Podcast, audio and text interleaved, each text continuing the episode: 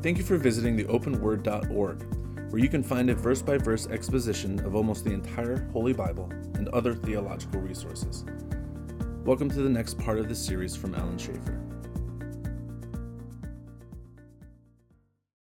Anyways, so let's look at the book of Romans.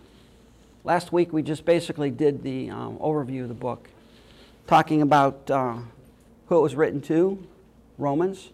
Where did we say, um, when do we think Romans, uh, the Roman church began? Who began it? Who started it, do we think? If I had some gold stars, I'd bring some gold, you know, little smiley faces and stick them on your papers. Started After Pentecost, probably, because remember at Pentecost in Jerusalem, there were people from all over the Roman Empire, and most likely some of the believers there from Rome took the message back and started the church. Had Paul visited this church ever? No. He said, I wanted to come on multiple occasions, but I couldn't because of whatever, all right? He finally did make it there, though, didn't he? Um, courtesy of the Roman government. He did finally get to Rome. And he probably got to Rome somewhere around 62 AD, give or take. All right, how do we know that? Well, in AD 60, he was imprisoned in Caesarea Philippi. And how long was he there? Do anybody remember how long he was imprisoned with Felix, Festus, and all them? About two years. All right. And most likely during those two years in Caesarea Philippi, where he was imprisoned, Luke was with him and Luke most likely wrote Luke Acts at that time. All right? He wrote the Gospel of Luke and he wrote Acts. And where did Luke probably get his material for the Gospel of Luke? What did he do?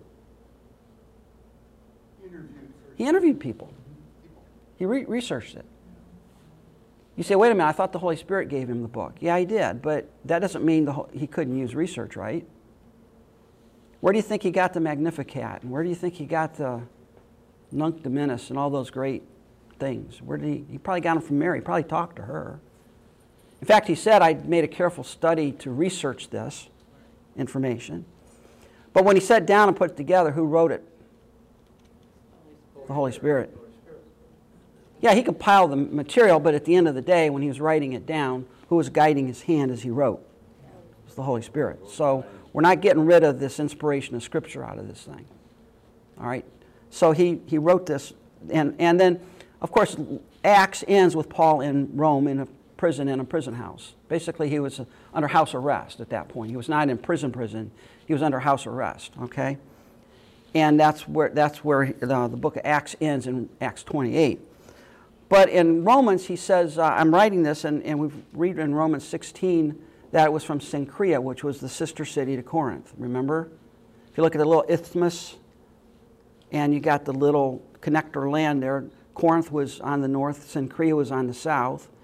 And so he wrote from a metropolitan area, basically a metropolitan city. It was the crossroads of major trade routes, okay? So it was like a sailor's port, all right? Um, by the way, Corinth was probably one of the worst cities to be in at that time. Yeah, think of Hollywood on steroids. Yeah, it's just a very seedy place to be. Oh, Las Vegas off the charts, you know. I mean, luckily I've never I've been by Las Vegas, but I never went through Las Vegas. You know. You know, but it, it's it's that kind of city. I mean, every vice known to man. And what do they say? What state? What happens in Las Vegas stays in Las Vegas. You know. But yeah, yeah, yeah. You don't want it out of there. But but the whole point is, it's a very metropolitan city. And uh, Paul writes this letter back to Rome, and he doesn't really state why he wrote it, but what we do find in the book of Romans is probably one of the greatest treatises of doctrine that you're going to find. We talked about that. All, all major Bible doctrines you can find in the book of Romans the doctrine of salvation, doctrine of Christ, God, the Holy Spirit, the church, spiritual gifts. Everything is all here in the book of Romans. He hits it at one point. And so he starts out in Romans chapter 1, verse 1 Paul, a servant of Jesus Christ, called to be an apostle set apart for the gospel of God. In those days, you started out by not putting your name at the end of the letter, you put the name at the beginning of the letter. All right? So you knew who was writing you. um, so he puts his name first, Paul, and he says, I'm a servant of Christ. Now, when you see servant, what do you think of? What do you think of when you, we see the word servant? Take care of you, take care of your needs. Somebody takes care of things, right? Like a butler or a maid or something like that. Under submission. Under submission, somebody works for you. Subservient. Huh? Subservient. A subservient. They're, they're, yeah. The Greek word here is doulos. What's the word doulos mean? Do you, anybody know? Slave. Slave.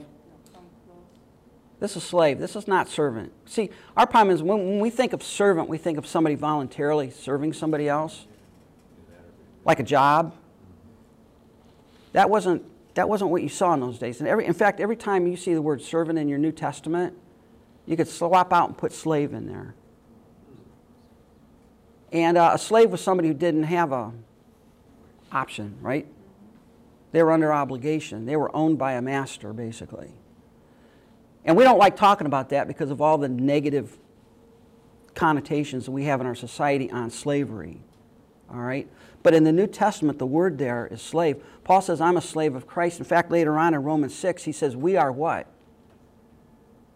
If you're a believer, you're a slave of Christ. You say, I don't like that. I want to be free. And in Romans 6, Paul says, Well, actually, you're not. Because you're a slave to Christ or you're a slave to what? Sin. You get to pick your master, but you're going to be a slave. All of us are slaves to one or the other. We're not a, we're, none of us are independent. None of us are non slaves. We're all a slave to our sin or a slave to Christ. You get to pick the one you want. All right? So, this idea of I'm going to be free and do my own thing and, and live any way I want, you're a slave to sin. All right? That's, what, that's your master. Okay? But Paul calls himself a slave of Christ Jesus. He's not a servant, it's not voluntary to him. He's under obligation, really, to do that which he does. And he says, I'm called to be an apostle. And Pastor talked about this a few weeks back. You got apostle with big A and apostle with little a. Are we apostles? Yes. Yes, in the sense that we are representatives of Christ, right? He sent us. Really, what that means is apostello is somebody you send on your behalf to represent you. So Christ sends us on his behalf to represent him. And I'm, that's something I've been thinking about this week a little bit. I represent Christ. I don't represent me. I'm not here for what I get out of this deal. And I really think about that. I, I did a, a perspective video blog a few months ago on on whole, the whole idea of social media, and it hit me on social media. I can represent Christ, or I can represent something else, but I can't represent both. This is just my thinking on this. I can't represent both. I can't be a proponent for the NRA and a proponent for Christ. I can't be a proponent for a political party and a proponent for Christ in the social media world. Because what happens if you try to do both? Does it work very well? Everybody's upset with you. Everybody's mad, right?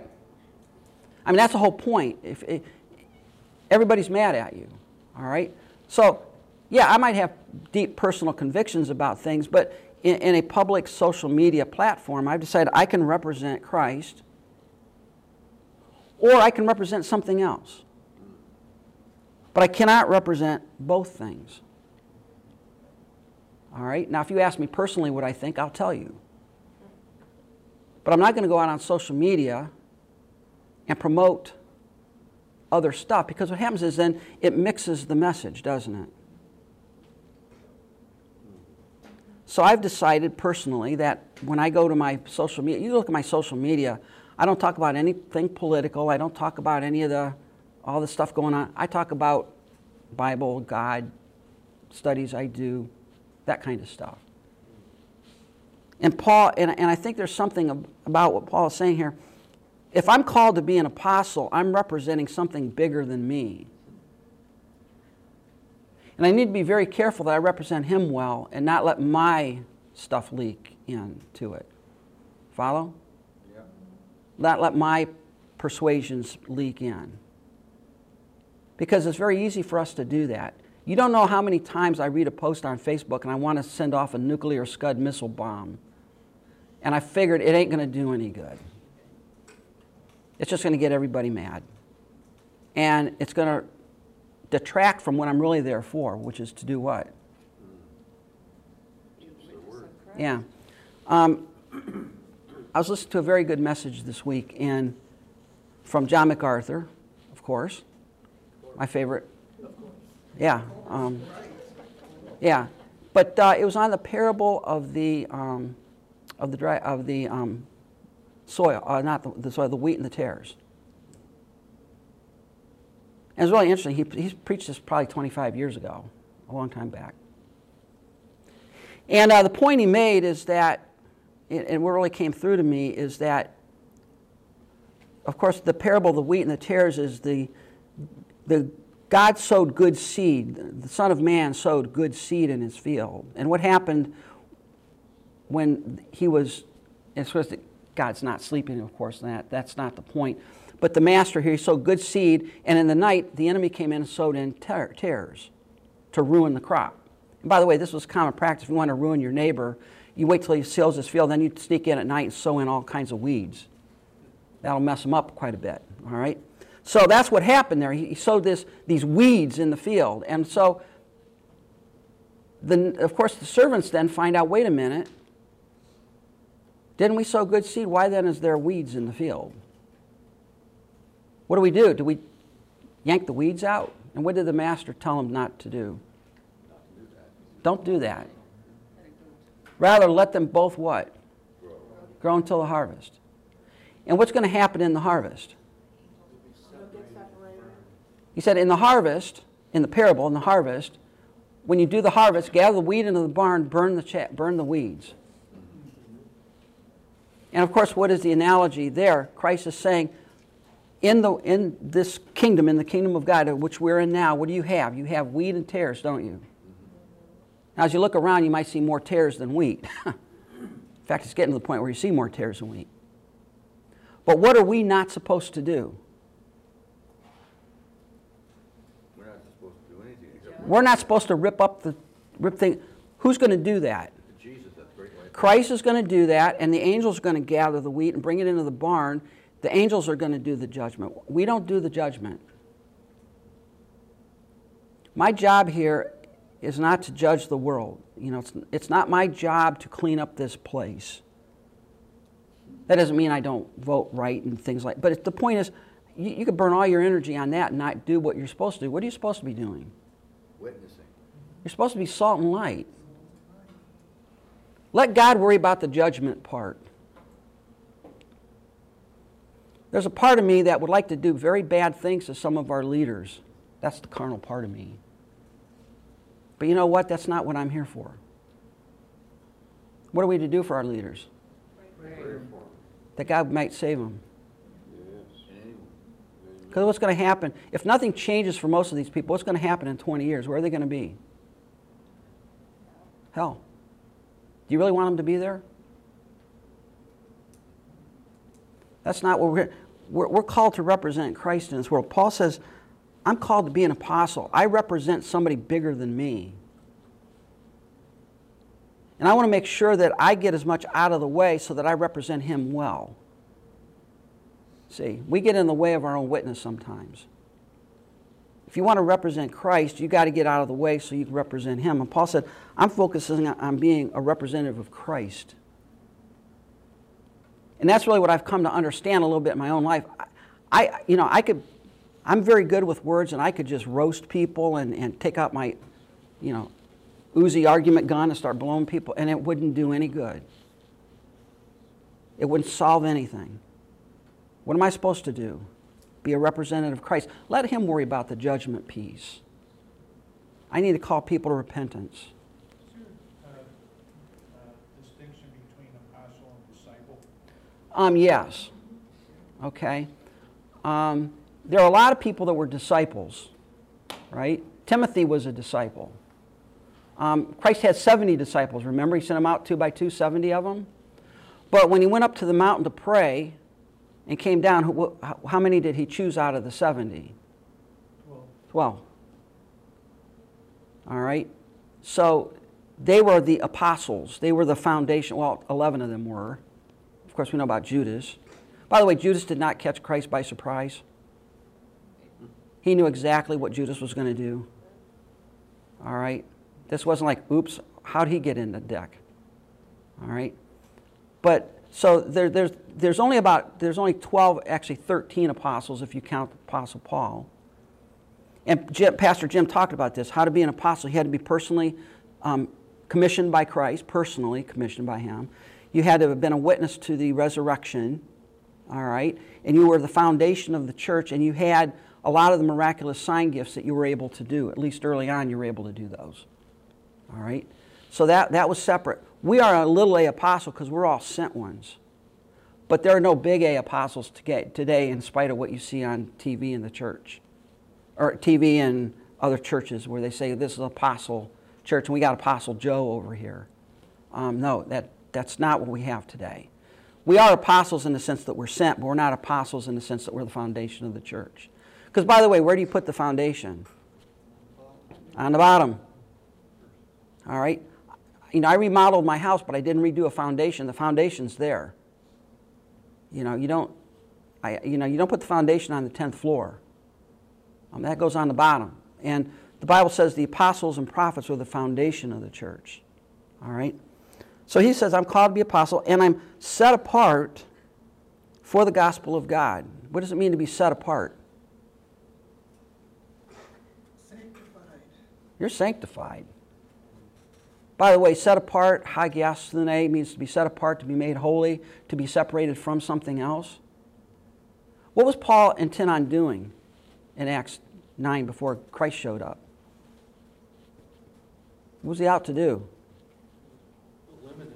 Kill the Christians, eliminate the way, protect Judaism. And then something happened on the road to Damascus. Christ showed up. Oops. And what did Christ do? He set him apart. He called him. Christ said, Paul, I'm setting you apart to do something. You are a representative of the good news of God. Now, think about that for yourself. Are you set apart?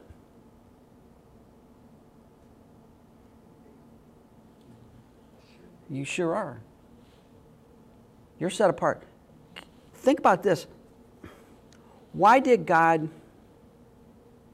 why did God save you and leave you here?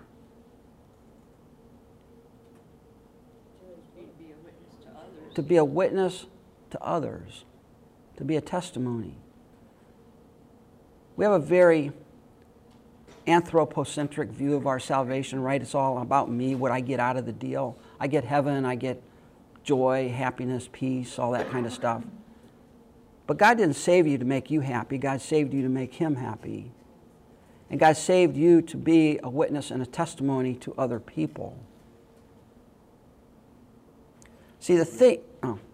And yet, by saving us, we now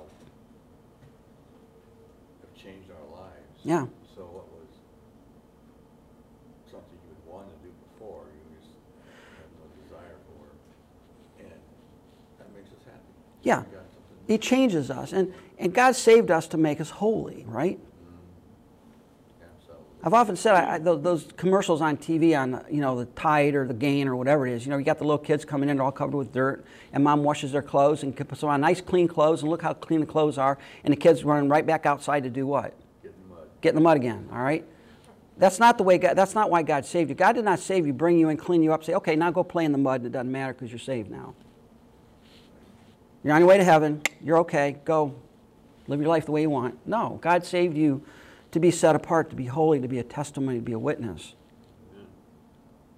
And here's the thing you know, maybe something to think about this week. You, wherever you're at, whatever you do, whatever, however you interact in society and the world around you, you are a representative of Christ. And you can make Christ look good, or you can make Christ look bad, right? You can make him look good, or you can make him look bad. I remember listening to a pastor one day, one time say, one of the reasons, you know, that, you know, he and his wife never considered divorce is like, what would that do to the cause of Christ if I did that? Can you imagine the damage? Look at some of these men that have fallen morally. What, look at the damage they've done. It's not about you. It's not about what you get out of the deal. It's not about God making you happy. You have a thing beyond you. You represent Christ. You represent God. And everything you do in life is going to either bring somebody to Christ or you're going to nudge them away, in a, in a sense. I, mean, I guess you can be neutral, you know, but the, the point is we are, we are pulling people towards Christ or pushing them away. In the way we act, in the way we talk, and what we say. And that goes back to that social media presence. Now, I don't need to be on social media and push all of my Democratic friends away from Christ because I happen to be a Republican or vice versa. All right? I don't need to do that. That's not why I'm here, basically. I'm here to represent God, God. And Paul says, listen, I was called to be an apostle. This was not voluntary. I did not wake up one day and do a, what is it, a, uh, an aptitude assessment, and it comes up, well, Paul, you'd be great as an apostle. That would be your, you know, that's, that's your job, you know, kind of thing. No, he was chosen by God to do this. It was not voluntary on his part. And he said, woe is me if I don't do this. He was called, and he was set apart for the good news of God, to represent the good news. And by the way, what is the gospel, basically? God's word. The good news. It's good news. And what is the good news overall? Jesus died for our sins. We can be right with God through the message of the gospel, the good, we call it God, the good news. That's, that's awesome. What's the greatest question of life? Why am I here? What am I doing? Where am I going, right? Well, where did I come from? Why am I here? Where am I going?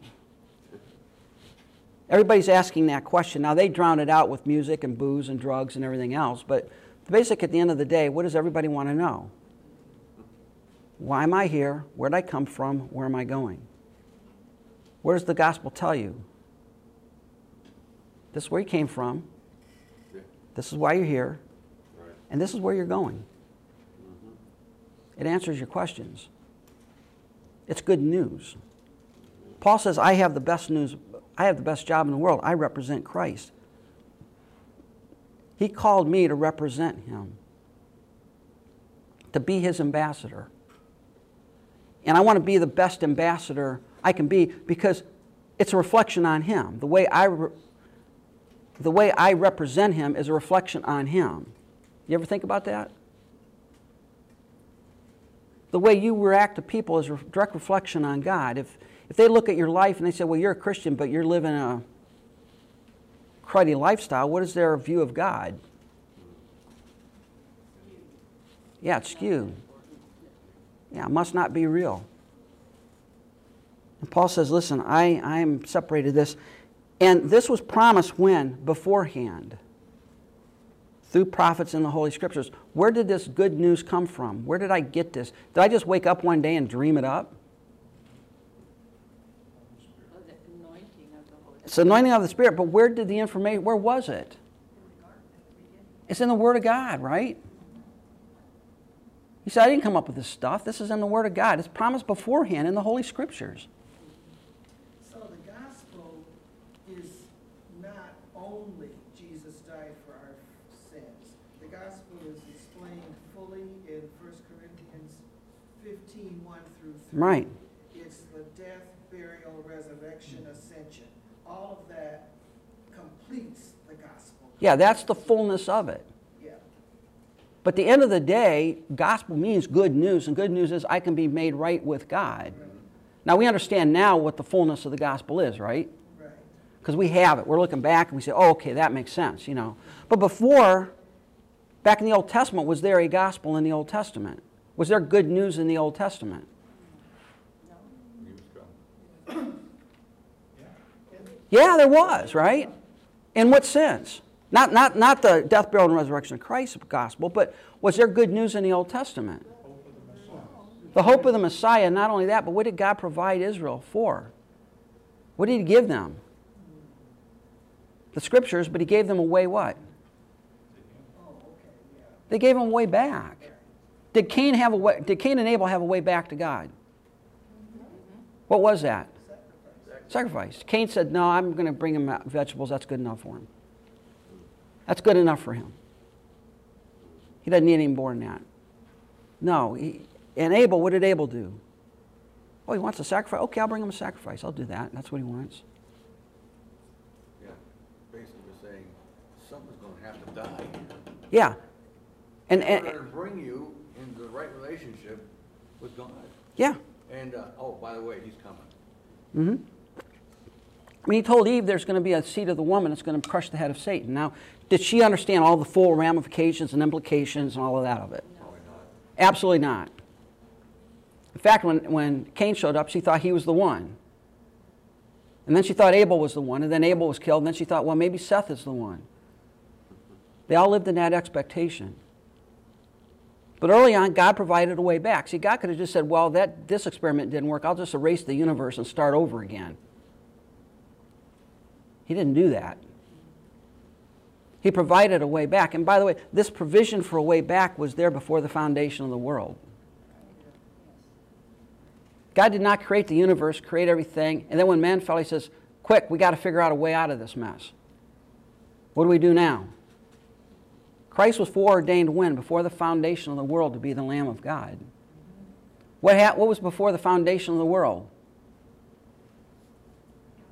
Nothing. Well, God, but nothing else.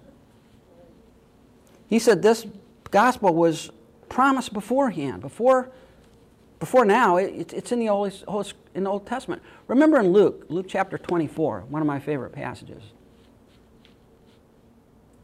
Luke 24, um, you have Cleopas and the other disciple on the road to Emmaus, aren't they? They're walking along, and who shows up next to them? Well, Christ does. They don't know it's him. I said, "What's going on?" He said, "Well, where you been for the last few days? What's wrong with you? Where, you know, you should have been watching CNN or Fox News or something to figure out what's going on in the world. Come on, where you been?"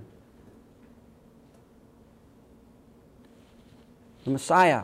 We thought he was the one. And he's crucified, and it's been three days. He's gone. Their world was shattered. Their world had come to an end. And how did Christ respond to them? He opened scripture. He opened Scripture, but what did he first tell them? O foolish and slow of heart to believe all that the prophets have written about me. He didn't say, yeah, you know, I, you know, look, I, I get it. The Old Testament's kind of tough to understand. It's complex. You really, you really, I, you know, I told the Holy Spirit he could have made it a lot clearer than he did, but he didn't. How did he respond to these guys? Oh, foolish and slow of heart. And then what did Christ do? He began with the law and the prophets, and what did he do? What did he show them? How Christ should suffer and enter into his glory. It is all there in the Old Testament. That's what Paul is talking about here. This is not hidden stuff. It was there. Now, you guys misunderstood it, you didn't get it, but it was there in the Holy Scriptures. From very early on, God provided a means and a way back to Him. And by the way, if you come God's ways, where, what's he, how does He respond? How did the father respond when the prodigal son returned? He ran and grabbed him and hugged him. How do you think God's going to respond when you repent? Jesus said, I came to seek and to save that which was lost. You know, I, I, I grew up, um, you know, the very legalistic view of God, you know, and I often thought, you know, when I get to heaven, you know, I'm going to meet Christ and he's going to look at me and say, well, you know, you made it, but barely, you know, look at all the things you did wrong and just start listing all the foul ups and screw ups in life. And, you know, I had so many plans for you and you just messed it up. You know, what's wrong with you? That, you know, that's how, that's how I thought, really. And I started studying the, God, the parable of the lost son. And I changed my view on that. Because I think when I get to heaven, he's going to break out in a big smile, that Christ is. He's going to grab me, give me a big hug, and say, finally home. He's not going to sit there and say, you know, I had all these things for you, and you blew it, and what's wrong with you? And because theoretically, can we all do better? Mm-hmm. Yeah. We kind of pattern after our father, Yeah. human father. We are. And we already know we're all messed up.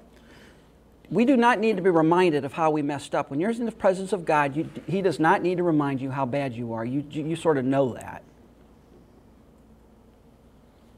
But I think when I see Him, it's not going to be one of, oh, you're here now. And what's the one verse about when one soul, you know, One, there's more rejoicing in heaven over one soul that repents than over 99 that don't need it.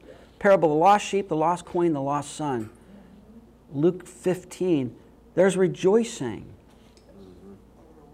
over one. One out of 99, or one out of 100, then one out of 10, and then one out of 2. But he won't be surprised when he sees us either. No. Now, I might be surprised seeing you there. Yeah. And a lot of you might say, Schaefer, I didn't know, I didn't think you'd make it, but good to see you. You know, that's what somebody said. It might, you know, we're going to be surprised to see some other people there that we didn't think ought to be there. You know. But the whole point there is that this was promised beforehand through his prophets in the Holy Scriptures. Now, what scriptures is Paul talking about at this point? What is the scriptures to Paul? Hebrew scriptures. the Hebrew Scriptures, the Old Testament. You know, some Christians, they said, I don't need to worry about the Old Testament. You know, I just need to worry about the new. Forget the old. God's in the Old Testament. If you understand Isaiah 53, that's somebody said that's like the fifth gospel. Isaiah 53. He bore our sins. He that's like a gospel in the Old Testament. If you miss that, you miss it. I mean, really. It's there. Now, it wasn't there in all of its fullness like we understand it, right? But it was there. There was a way back. And Paul is saying this gospel, this good news about Christ Jesus, this good news of God, was beforehand, you saw it in the Old Testament. It was there. And what was it? It was concerning his son. I mean, look at, look at the theology that we're getting here. We got God, we got eternity past, we got Him creating us, we got the Holy Scriptures, and now we got Christ, His Son. Now, you got to understand about the Son, you know, this whole Christology thing, doctrine of Christ. Was, is Jesus the eternal God? Yes. Was He always the Son of God? In eternity past, He was known as the Son.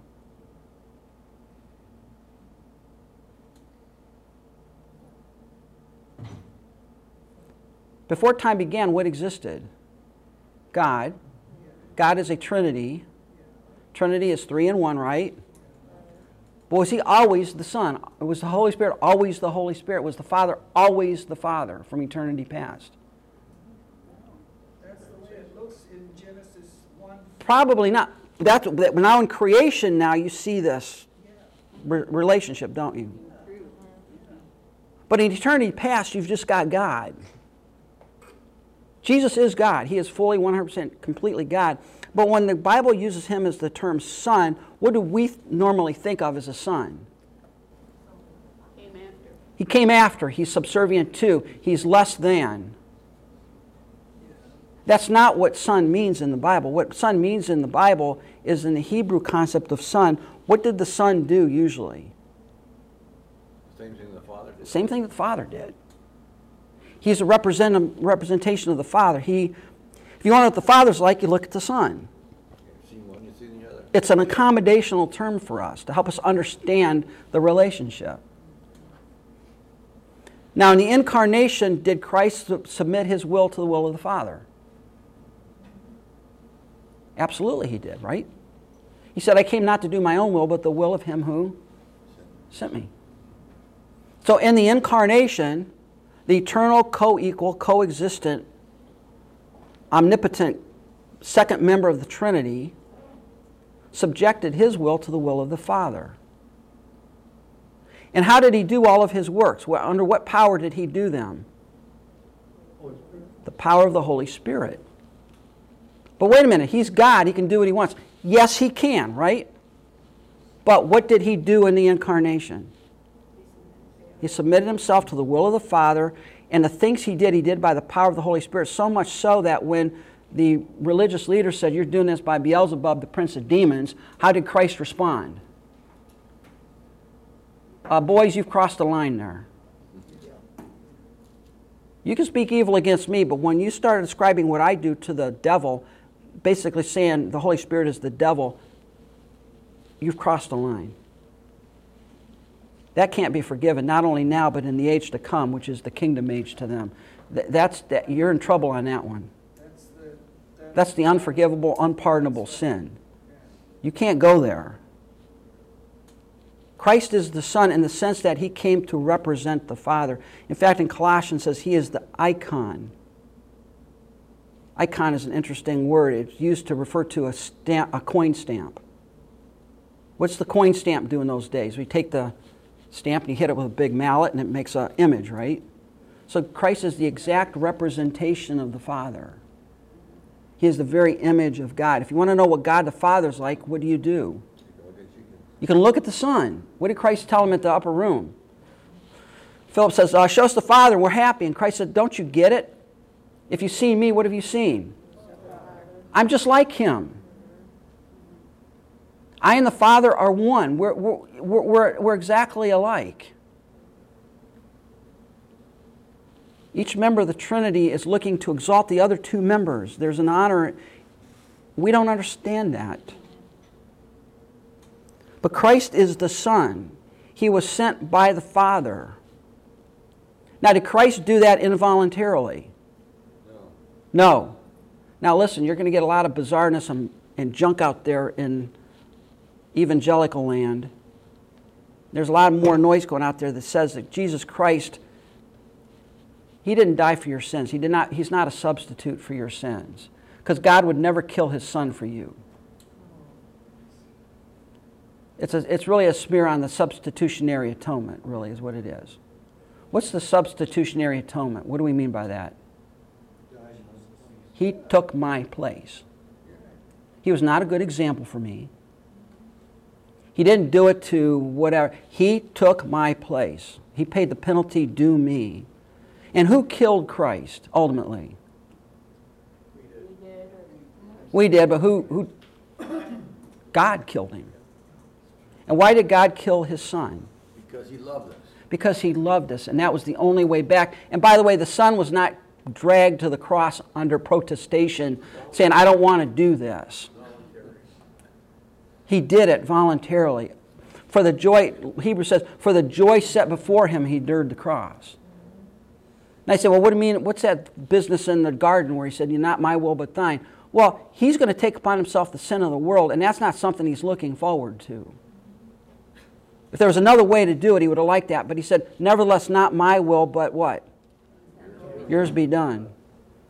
That was to glorify the Father also. It's to glorify God. It's to vindicate God's righteousness. Is to live out the perfect sacrifice. He's the perfect sacrifice. Only He could do it. And that's what it says here. He is the Son. He came. He was not forced to the cross. He did not do it under protestation. Because some people say, well, that's cosmic child abuse. God would never do that. And my, say, my answer is, on what basis do you say God would never do that? Well, we just don't think God would do that. But what did God say He was going to do? If you want to know what God is going to do, where do you go? You go to the Word of God. You don't go to your own little pea brain. I don't think God would do that. Well, what you think God would or would not do is irrelevant. What God said He's going to do is relevant, right? I don't like the fact that God sends people to eternal hell, but what did God say He's going to do? I got to go with that. But concerning his son, listen, who was descended from. Oh. Except it really isn't God sending people. We send ourselves. Uh, we go. We we reject.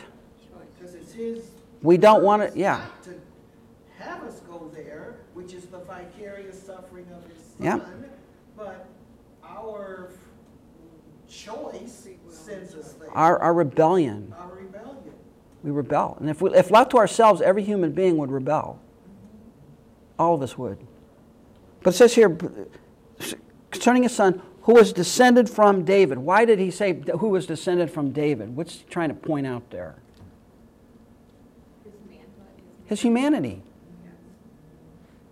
We're getting into something called the hypostatic union, the two natures of Christ. He was he fully man. Yeah, in what sense was he fully man? Well, he descended from David. How was he descended from David? Well, Joseph had the royal lineage, right? Even though Joseph was not his earthly father, Joseph was of the royal line. And Mary was also descended from David through another branch of the family. What's this idea of being descended from David? He was fully human. What did the Old Testament scripture pr- um, predict? I think it was the fully human aspect of him that said, you know, if it's, if it's possible to let this cup pass from me. I mean, Absolutely. He was going to literally hurt. Yeah. And he was going to take upon himself the sin of the world, and that revulsed, that was repulsive to him. He didn't want to, you know, so he, he's fully human. He was descended from David. He had a human body. Um, in Hebrews, a body you have prepared for me. Why? Because it needed to be a sacrifice. Can you kill God? No. But the incarnated Son could die in my place. And why else is he fully human? If he's fully human, what does he understand? He understands me. And he sees with human eyes. He sees with human eyes. Christ knows what it's like to be tired. He, know, he knows what it's like to be tempted. He knows what it's like to be thirsty and hungry and the limitations that we face. He's been there. To use a term that is used in Catholicism, but it has truth, he was our vicar. He was our vicarious Yep. sufferer. Yeah. He took my, he's, he, he took my place. And, and when we go to Christ and we go to God in prayer and say, you know, Lord, you know, I'm really struggling with A, B, C, whatever this is, God says, you know, I, I, I relate to that because I've, I can, I've, I've been there. I felt that. Christ felt abandonment. He felt rejection. He felt the frailties that we face. He, in fact, it says he was tempted in all points like as we are, yet without sin. And he said, well, wait a minute. If he's the Son of God, he can't sin, right? Right. Well, then could he be tempted? Yes, he could. He just took it all the way to the end, right? Is temptation an infinite force? No. If it was, what could Satan force you to do? He can force you to sin. Satan can't force you to sin. Our problem is we cave into temptation long before the dial hits the red line, don't we? But Christ took it all the way to the end. He, he knows what it's like, he, he understands us. And what it says here is he was descended from David according to the flesh. The Old Testament talks about the Messiah being of the seed of David, son of David, son of David. That's one of the uh, terms Christ used of himself. I am the son of David. Bartimaeus, Jesus, son of David, have mercy on me. Everybody knew he was the son of David. He was human, fully human, completely, totally, 100% human. But he was also what? Declared to be the Son of God in power, according to the Spirit of holiness by the resurrection from the dead. How do you know he was fully God?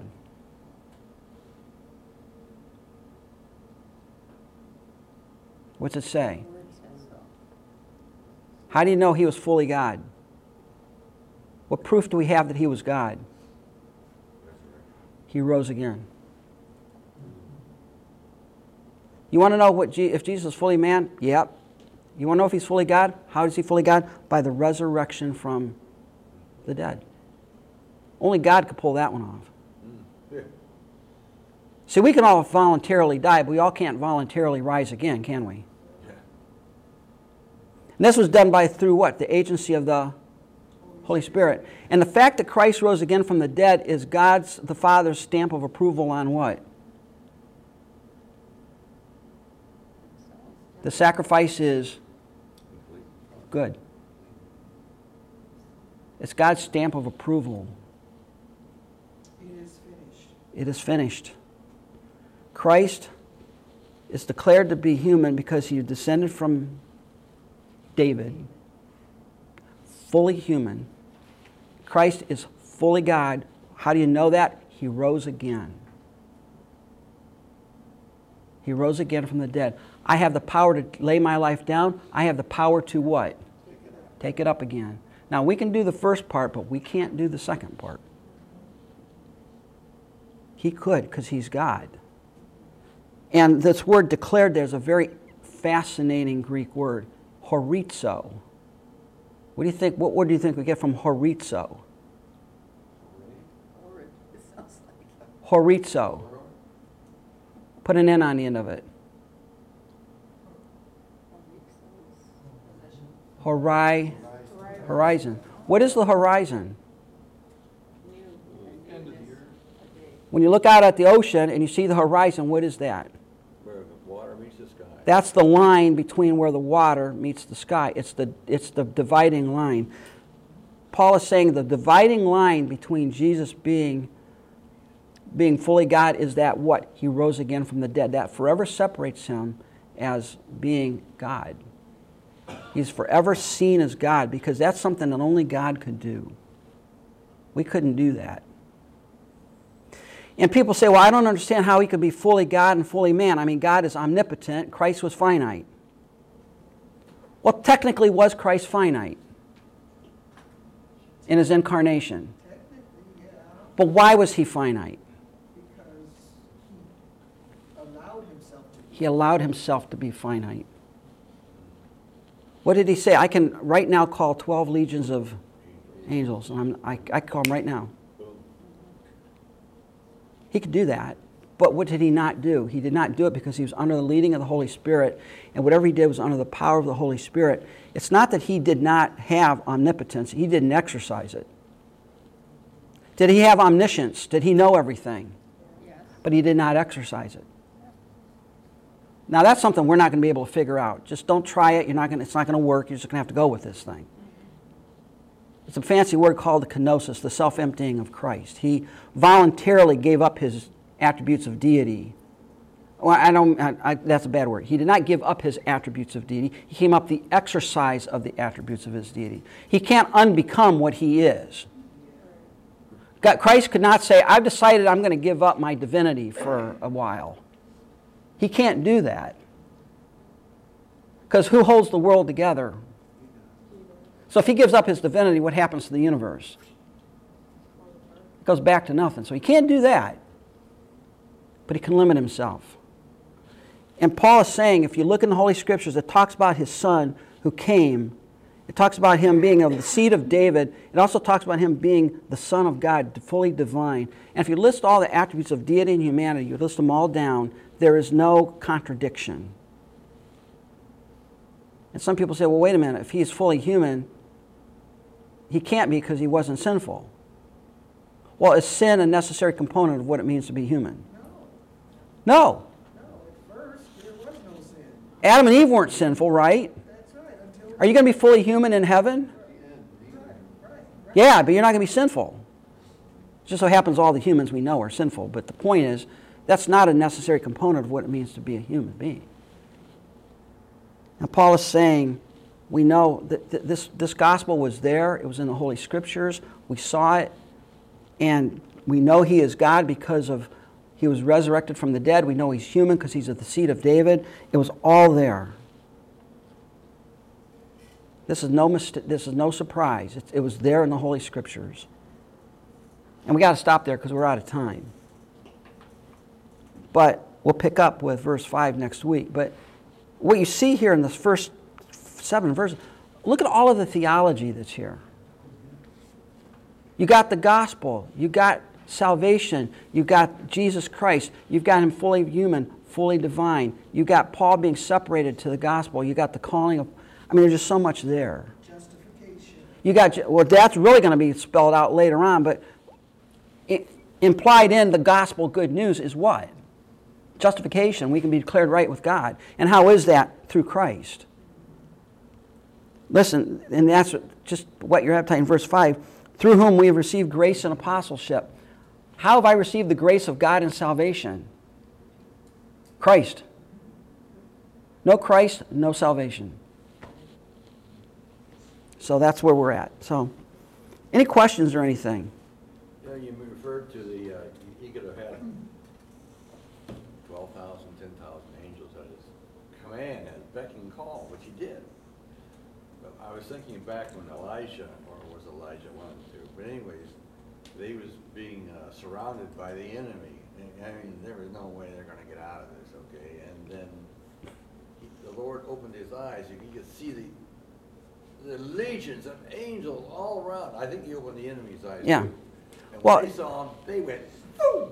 Yeah. Well, that was, remember, he was surrounded by the armies, I think, of Syria or whatever. Yeah. And uh, his servant came in and said, We're done for. We're screwed. I mean, we're, we're surrounded. There's no way out of this. And Elijah sort of says, Oh, Lord, open his eyes. Yeah. You know, and God opened his the servant's eyes and he saw the armies of the Lord encamped Yeah. around them. Yeah. Um, It woke him up time. yeah, God, look, Christ is fully God. When he was on this earth, he was every bit divine. He was the eternal second member of the Trinity. But because of the joy set before him, he set aside his rights and his prerogatives and decided to become like one of us so that he could redeem us. And that is something I will never lose the wonder of. I'll never lose the wonder of that. Why? Why would he do that? I mean, if I was God, I would just erase the universe and start it over again. Try something different. But he didn't. So, Because he would have had the same thing all over again. probably. That's the plan, the plan was. it was his plan from eternity past. And, He created us in his image. yep, because he wanted to. It was his pleasure. Father, thank you for this day and for the study we've had, and we thank you for the wonder of salvation. I, I think sometimes we just don't appreciate it like we should. We don't fully comprehend the glory of what it means to be a believer. And um, we're amazed, Father, that your Son came and voluntarily gave up the robes of glory to become one of us and live with us and represent you to us and then finally die for us so that we, someday we could stand in your presence redeemed and holy and worship you forever. Thank you for that.